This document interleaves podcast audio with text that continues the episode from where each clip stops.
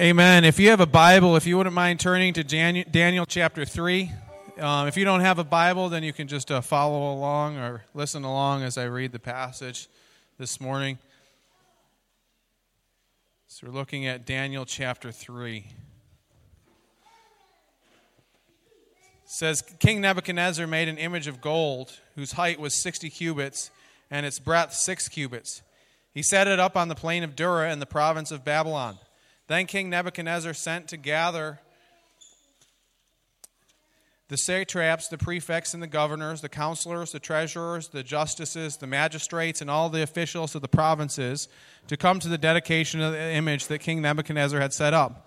Then the satraps, the prefects, and the governors, the counselors, the treasurers, the justices, the magistrates, and all of the officials of the provinces gathered for the dedication of the image that King Nebuchadnezzar had set up. And they stood before the image that Nebuchadnezzar had set up, and the herald proclaimed aloud, "You are commanded, O peoples, nations, and languages, that when you hear the sound of the horn, pipe, lyre, trigon, harp, bagpipe, and every type of music, you are to fall down and worship the golden image that King Nebuchadnezzar has set up.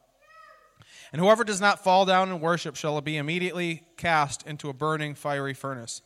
Therefore, as soon as all the peoples heard the sound of the horn, pipe, lyre, trigon, harp, bagpipe, and every kind of music, all the peoples, nations, and languages fell down and worshipped the golden image that King Nebuchadnezzar had set up.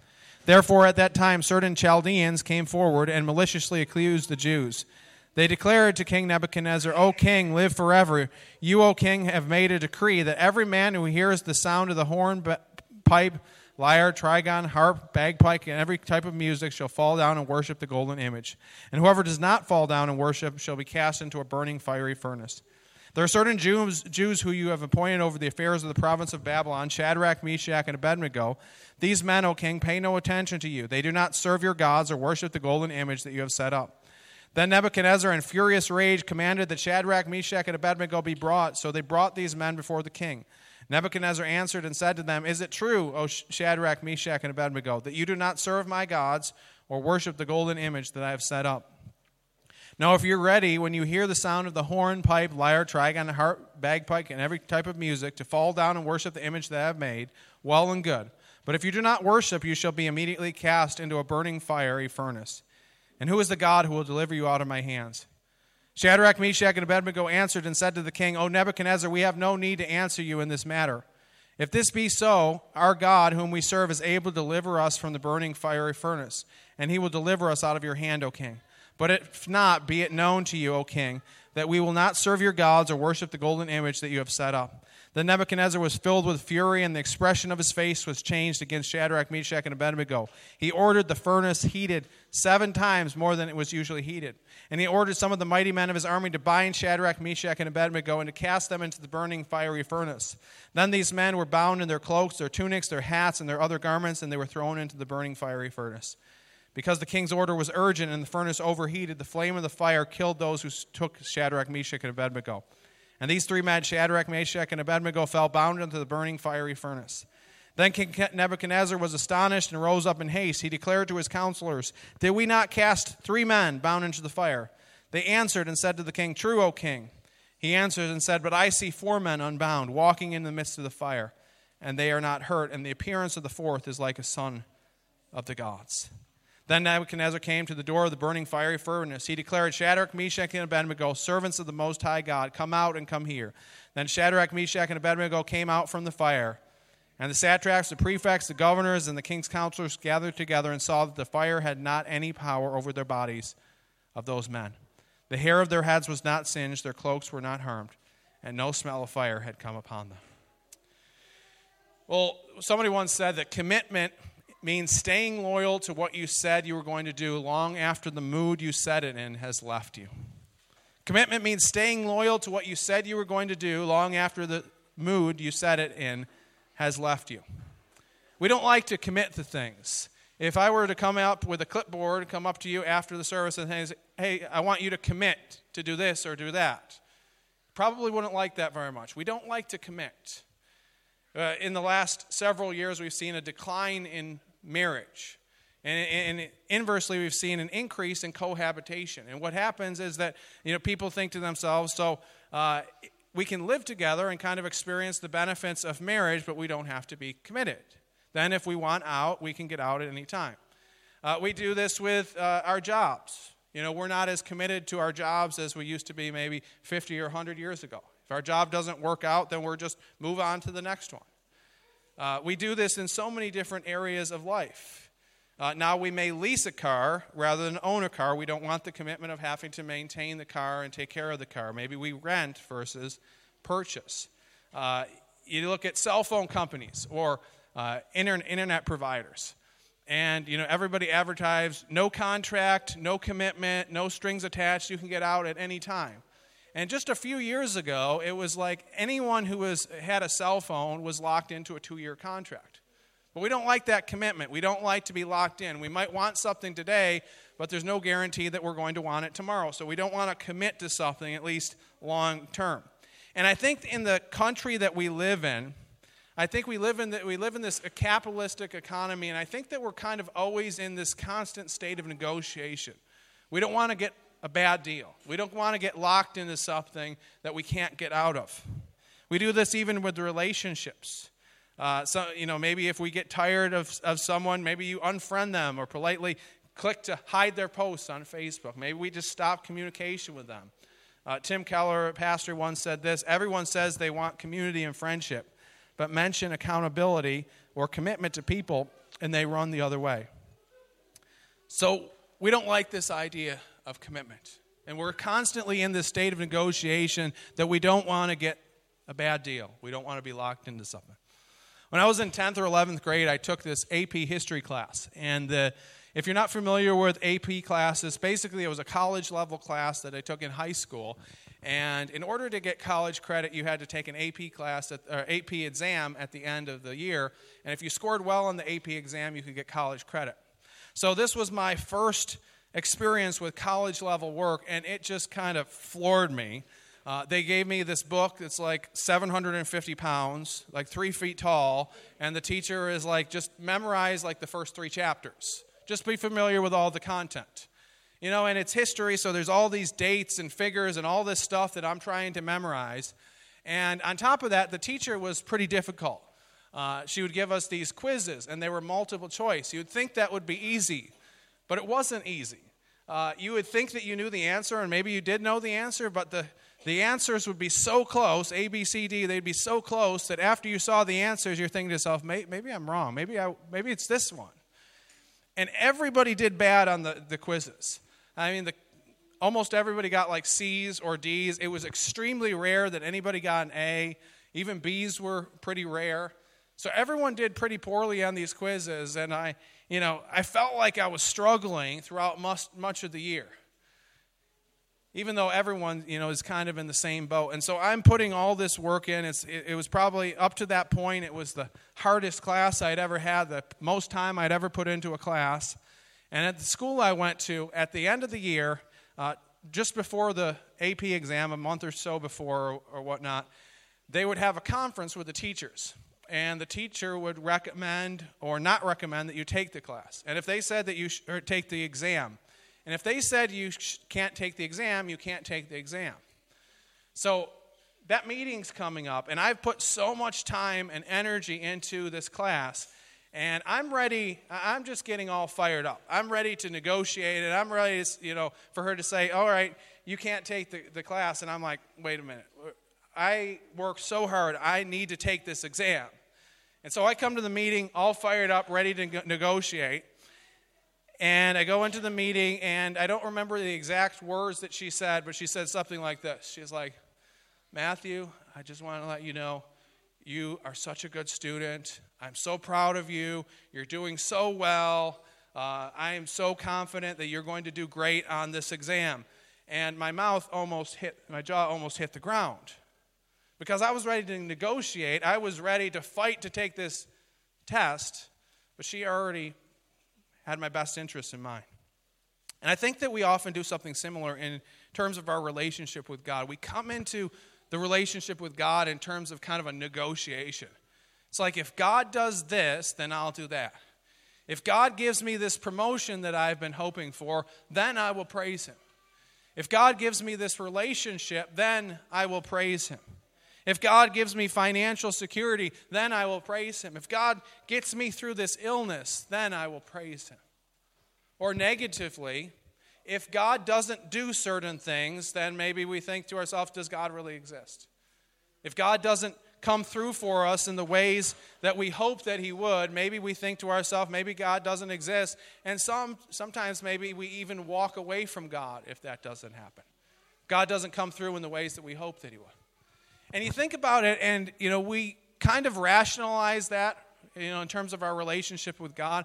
But what if we applied that same principle to other relationships, like the relationship of marriage?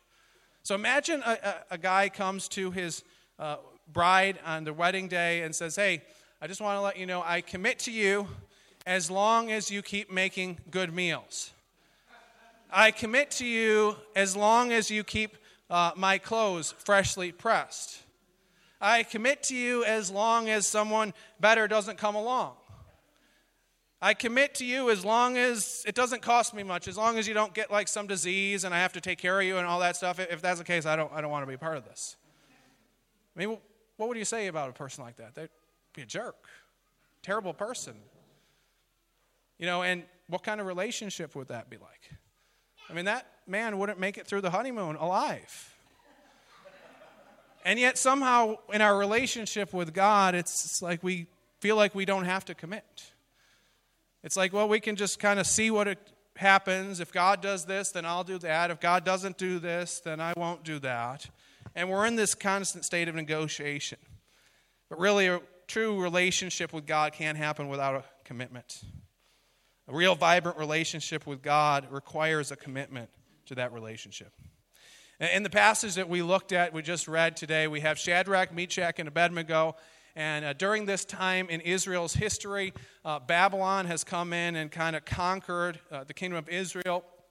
And uh, the king of Babylon, Nebuchadnezzar, has chosen these four men, Shadrach, Meshach, and Abednego, and Daniel, to kind of uh, learn the ways of the Babylonians. And so he's trying to kind of teach them things about what it means to uh, to be a Babylonian. And so they, he's teaching them a bunch of things. Um, and uh, there was a time uh, just before this chapter when Nebuchadnezzar is trying to interpret a dream. And he doesn't know the answer to the interpretation of his dream. And Daniel's actually able to interpret it. And because of that, Uh, Nebuchadnezzar has great favor on the people, uh, on these people. And so he puts Daniel, Shadrach, Meshach, and Abednego uh, in positions of authority over the kingdom, blesses them probably financially, treats them really well because Daniel is able to interpret this dream. Then we get to chapter three, and uh, Daniel is nowhere to be found in this passage. It's probably the case that he's kind of gone on an administrative uh, appointment because he just doesn't appear at all in this passage. But Nebuchadnezzar decides he's going to erect this idol. And this idol is a massive structure. It's probably about ninety feet tall, nine feet wide. And he declares that when the music plays, when there's a lyre, bagpipe, all these instruments, any instrument is played, everyone has to bow down and worship this idol. Now Shadrach, Meshach, and Abednego, they worship the true God. They're not going to bow down and worship this idol. And so these people called the Chaldeans see this. Chaldeans were probably uh, referred to the uh, sorcerers and magicians during that time. And so they see Shadrach, Meshach, and Abednego. They don't bow the knee. And so they go to King Nebuchadnezzar and say, hey, these people that you put in a position of authority, these people who you've blessed, they don't respect you. They don't worship your gods. They're not listening to your command. You need to do something about this. You need to make them respect you. And so Nebuchadnezzar is furious. He calls them in, and apparently he liked them because uh, he gives them another chance. He's like, you just go and worship this idol. When the music plays, you worship the idol, and it will be fine with you. We'll just put this, put this past us. But if you don't, you're going to the fiery furnace. And he seems to even question and, and challenge the God of Meshach and Abed, uh, Shadrach, Meshach, and Abednego. He said, who will save you out of my hands? Who is the God who will deliver you out of my hands? Nebuchadnezzar says, I know your God may have some powers. I, I've experienced that. Like I was, he was able to interpret my dream. But let's remember, we just conquered you. And in the ancient world, when one kingdom conquered another, it was like their gods conquered the other gods.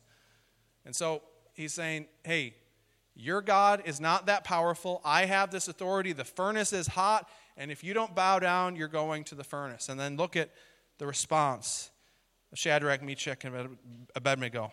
They say, if this be so, our God whom we serve is able to deliver us from the burning fiery furnace, and he will deliver us out of your hand, O king. But if not, be it known to you, O king, that we will not serve your gods or worship the golden image that you have set up. Note what they say. They say, first, God is able to save us. He has the power. He is stronger than any other God. He can save us out of your hand. But two, they express uncertainty whether God will actually do that. They express uncertainty not that God could do it, but that God will. And sometimes we just pass over that, but you got to kind of get into their shoes and see the incredible faith that they had. I mean, they're getting closer and closer to this fiery furnace, and it's getting hotter and hotter, and probably it's going through their minds, maybe God isn't going to deliver us here. Maybe we are going to die. And yet still they say, we're going to stay faithful. We're still not going to bow our knee to the idol. They're not in this state of negotiation. They're not like, hey, God, you just promise us that we'll be safe, and then we'll serve you. We won't bow down to this idol. Hey, God, you just perform this miracle and show Nebuchadnezzar who you are, and then we'll be faithful to you. Then we won't bow down to this idol. No, they say we're going to stay committed no matter what comes. A real vibrant relationship with God cannot happen without a commitment. And I think that two kinds of commitment are necessary for a relationship with God and also for other relationships. First commitment is a, a commitment to forsake all other lovers or other gods. Nebuchadnezzar builds his idol to the sky, and he, in essence, calls everyone together with music and merriment and says, look at how great this thing we created is. Look at how great this idol is. And there would have been so much pressure for Shadrach, Meshach, and Abednego to worship this idol. I mean, first of all, it was this massive structure, probably a beautiful structure that was built. They probably, you know, people in that day thought that this structure, this idol had power. And so there's this allure that if I worship and bow down, then this God is going to do some special things for me. There's this social pressure. Everybody else is going along and doing it. And then there's the threat of punishment. And just like Nebuchadnezzar kind of erected that idol and said, this is what is important, this is what you need to bow down to, this is what you need to worship, I think our culture does the same thing. Our culture puts certain things on a pedestal and tells us these are the things that are important. These are the things we need to bow down and worship. What are some of those things? Some of, one of those things is sexual expression. It's important that everyone's free to express their sexuality any way they see fit. Money. It's important to make the most money. Your career advancement is what's most important in your life. Pleasure. It's important you do what feels good. Your happiness is all that matters. Acceptance. It's important that you fit in, that you do whatever you can to fit in or you don't have value. And so the world puts things like this and other things on a pedestal and says, these are the things that are important. These are the things that you should bow your knee to. Sexual expression, acceptance, money, pleasure. And then there's a social pressure. Everyone else is doing it. Sometimes even there's this uh, even physical pressure that we're ostracized if we don't partake of these things. And here's the thing. Our God is a jealous God. He will not allow us to bow down to idols. Now, first of all, the first reason is because it's an affront to him when we do that. But also, he knows that when we bow down to idols, we're going to eventually experience destruction. We know he knows that the thief comes to steal, kill, and destroy, but he's come to give us life. That's what he says in John chapter ten. And so he wants us to find life in him. He doesn't want us to run to other gods that will not satisfy us, that will lead us to destruction. A few years ago, a writer decided that they were going to do an experiment, and the writer created this fictitious uh, dating profile. And it was of this woman who was racist, manipulative, cruel, shallow, annoying, and, you know, just a terrible person, and, you know, fictitious person. And uh, so, for example, on th- this profile, she put that on a typical Friday night, she likes to go knock the cups out of homeless people's hands. Uh, her summary of herself is she said, I'm a goddess and I do me. So in every way, she tr- they tried to just make her out to be the worst possible human being on the planet, almost so bad that like a person like that couldn't exist. And how many people were interested in this woman? one hundred fifty men were interested in this woman. The reason? Because apparently her profile picture was an attractive young woman. one hundred fifty people were interested in a person, a woman that was so terrible that it's beyond belief, but was attractive. And I think in the same way, we can be drawn to other loves that seem attractive on the surface, but that lead us to destruction. Real vibrant relationship with Christ cannot happen without a commitment to forsake all others. Second commitment, a commitment to walk with Jesus, means walking with him even if it takes us down a difficult road.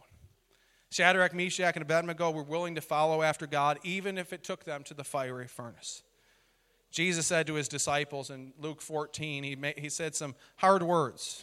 Luke fourteen, twenty-five to thirty, it says, now great crowds accompanied him, and he turned aside and said to them, if anyone comes after me and does not hate his own father and mother, and wife and children and brothers and sisters, yes, even his own life, he cannot be my disciple. Whoever does not bear his own cross and come after me cannot be my disciple.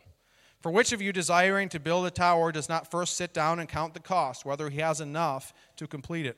Otherwise, when he's laid a foundation and is not able to finish, all who see it began to mock him, saying, this man began to build and was not able to finish. Jesus is essentially asking the crowds, are you willing to follow me even if it costs you something? Are you willing to follow me even if it disrupts your relationships? Are you willing to follow me not just on the mountaintop, but also in the valley? He's looking for a commitment from, from the people. He says, will you follow me even when it calls you to give, when, when I call you to give up something precious? A real vibrant relationship with God cannot happen without a commitment to follow him, even if it means following him on a difficult road. We can't be in it just for the good times. We have to be in it for the valleys as well. So a real vibrant relationship with God requires a commitment. But it requires not just a commitment from us, it also requires a commitment from God. And the good news is God is way more committed to us than we could ever be committed to him. Now, you think about the commitment that we have to God, and it makes perfect sense that we would be committed to God. I mean, you think of God being the source of all life, the creator of the universe, the one who spoke the galaxies into existence.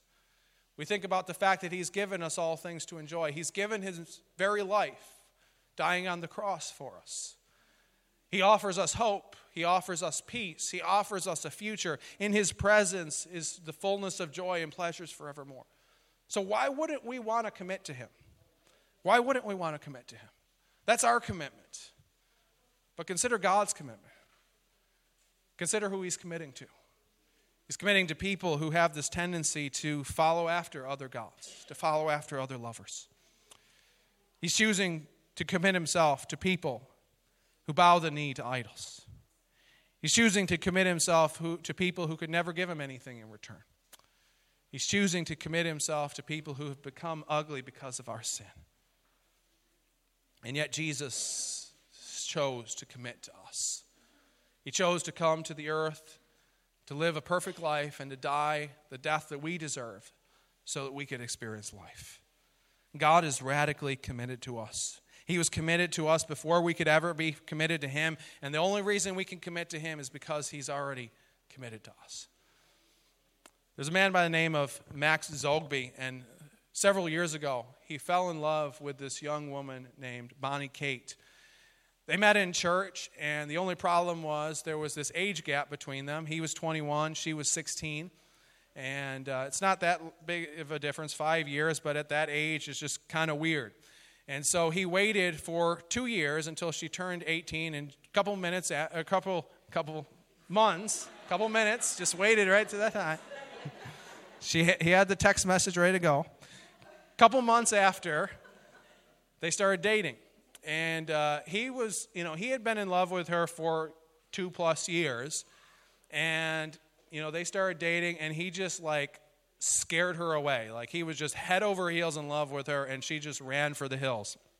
And so she was going to do some missions work in Haiti, uh, working with some children there, and uh, she got this pretty severe gastrointestinal disease, and she was, you know, throwing up dozens of times a day. So she had to come back home.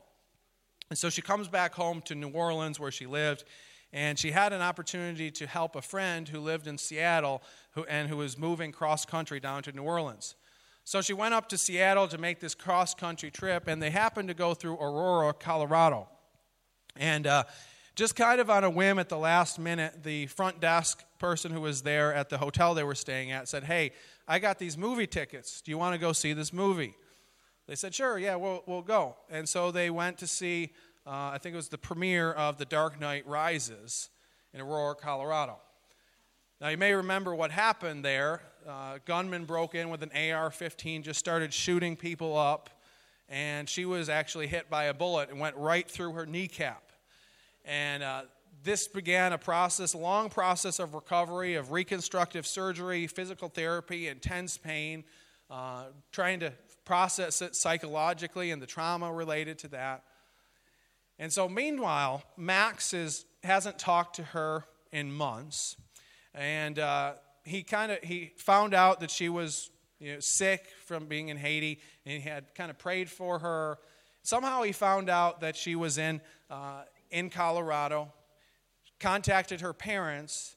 They said, yeah, she, I think she's in this area. And he went over to their house, prayed uh, with them at three a.m. Uh, for her safety. And in that moment, he decided that he was going to do something. He decided he was going to be the best friend that he could be to Bonnie Kate, no matter if it meant being in a relationship or not being in a relationship with her. So in the next ensuing months, he did everything that he could to show love to that family. He helped care for Bonnie Kate's family and siblings. He went to the hospital, and even when she didn't want to see him, he went in the parking lot and prayed for her. He skipped his work to go to her physical therapy sessions, all just trying to be the best friend that he could be, even if it meant nothing materialized in terms of a relationship. Of course, after some time, she did respond to his love. After some time, she they started to talk about their future together, and he started to plan a proposal. Ironically, he was a filmmaker, and he put together this elaborate movie trailer, and uh, he had her go to this movie and kind of had it set up with the movie theater that this trailer would play before the movie they were going to see, and then he would get down and propose to her. And of course, she said yes. And if you're interested in the, there's actually a documentary, a little thing that he produced. It's called, if you type in Google, uh, Wildflower Proposal, you can see the story. It's about twenty-five minutes long. It's a very, really touching story. But I think what's most stood out to me is the fact that he chose to love her, even if it meant nothing in return. He he, to, he chose to love her even when everybody else told him, you should just move on with your life. I mean, just leave this behind. Leave this girl behind. Forget about it. And yet he chose to love her anyways. It's the story of a person who chose to love when good common sense told him he should give up. And I think that's the story of the gospel. God loved us before we were interested in loving him. In fact, while we were still his enemies, while we had nothing, wanted nothing to do with him. Romans five eight says, but God shows his love for us in this, that while we were still sinners, Christ died for us. That's how committed God is to each and every one of us. So I have two questions for us to consider today. First, have you made a commitment to a relationship with Christ? Have you committed to a relationship with Christ? If not, today is the day. The Bible says the way that we do that is by repenting, turning from the direction that we're going, turning from ourselves, trusting in ourselves, trusting in other gods, and choosing to follow after, committing to follow after Christ. His desire is not that we would spend an eternity separated from him, but that we would spend eternity with him, the perfect place of joy, in a relationship with him. We can't wait. Today is the only thing that we're given. There's an old Russian story uh, about a man named Eugene Onegin. Eugene was a jaded aristocrat, and uh, there was this young woman named Tatiana. Tatiana fell in love with Eugene and wrote him this letter. And he was kind of so self-absorbed that he didn't even respond to this letter. And in this letter, he she had offered her love to him. Doesn't even respond, and then they meet again, and he turns her down and tells her, well, the letter was touching, but I don't think I could be married to you. And so he moves on. Then several years go by, and he goes to this Saint Petersburg club, and he sees this woman, and she's like the most beautiful woman that he's ever seen before. And it's Tatiana. He starts to fall in love with her, but at this time, she's already married. Once her love had been offered to him, but now the door is shut. Now it was too late. I think in a similar way, now sometimes it's easy to reject Christ. It's easy to follow after other gods, thinking that they'll satisfy us. Sometimes those other gods can look attractive on the surface, even though they lead us to destruction. But one day Jesus is going to return, and the Bible says that every knee will bow, every tongue will confess that he's Lord. One day, each and every one of us will see the glory and the beauty of Christ. But if we haven't committed to him, if we don't have a relationship with him, it'll be too late. So today is the day to make that commitment. And if you'd like to make that commitment, I'm going to give you an opportunity to express your heart to God in just a few minutes in prayer. But for those of us who are believers, the question I have for us is, how committed are you to your relationship with Christ? Maybe some of us... Maybe all of us today, maybe we need to recommit ourselves to our relationship with Christ. Aristotle once said that wishing to be friends is quick work, but friendship is a slow ripening fruit. It takes a lot of effort, commitment to develop our relationship with Christ or a relationship with anyone. It takes hard work. There's a study that was, uh, a report that was put out a few years ago uh, by a man by the name of Jeffrey Hall, who was a communications professor. And he discovered that it takes roughly fifty hours of time together to move from a mere acquaintance to a casual friend, ninety hours to go from that stage to simple friend status, and more than two hundred hours before you can consider someone your close friend. It takes time. It takes commitment. So how committed are we to our relationship with Christ? See, a real vibrant relationship with Christ cannot happen without a commitment. Christ is committed to us. He is radically committed to us. He's committed to us so much that he came to die on the cross for our sins. But how committed are we to him? Have we given our life to him? Are we walking with him each and every day? Let's pray. With every head bowed and every eye closed, if you're here, you've never committed yourself to Christ, I'd like to give you an opportunity to do that. The Express your heart to God. The words are not important. It's just a, a way to get started your relationship with Christ. If, if that's you and you'd like to begin a relationship with Christ, you're going to repeat this prayer after me. Today is the day to do that. You can say something like this in your heart, not out loud, just in your heart. Say, God, I know that I'm a sinner. I know that I've fallen, uh, bowed my knee to other gods. Lord, today I turn from my sin. Lord, I turn from trusting in myself. Lord, I want to follow you. Lord, I want to follow you on the mountain. Lord, I want to follow you in the valley. Lord, I trust in the gift that you've given me on the cross. Lord, come into my life. Forgive me and change me.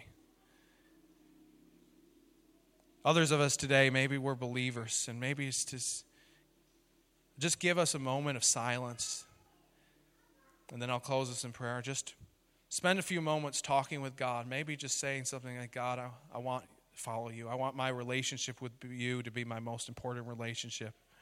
I want to love you with all my heart, soul, mind, and strength. So I'll give you just a couple minutes of silence to do business with God, and then I'll close us in prayer.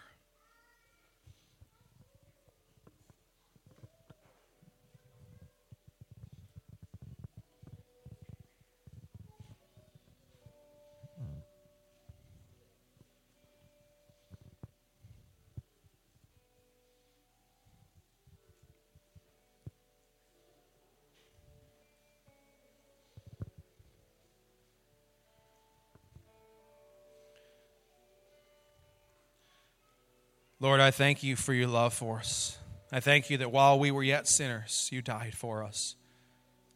While we were chasing after other gods, while we were mired by our sin and broken, you came down to the earth and died on the cross to rescue us, to pick us up, to make us into something beautiful. Lord, we thank you that you are so radically committed to us. The only reason we can love you, the only reason we can be committed is because you've been committed to us. Lord, for anyone here who hasn't trusted in you, Lord, I pray that you just get a hold of their heart. For those of us who had, Lord, we know it takes hard work to build relationships. And Lord, we just pray that we would be committed with all of our hearts, all of our minds, all of our souls, all of our strength. In Christ's name I pray. Amen.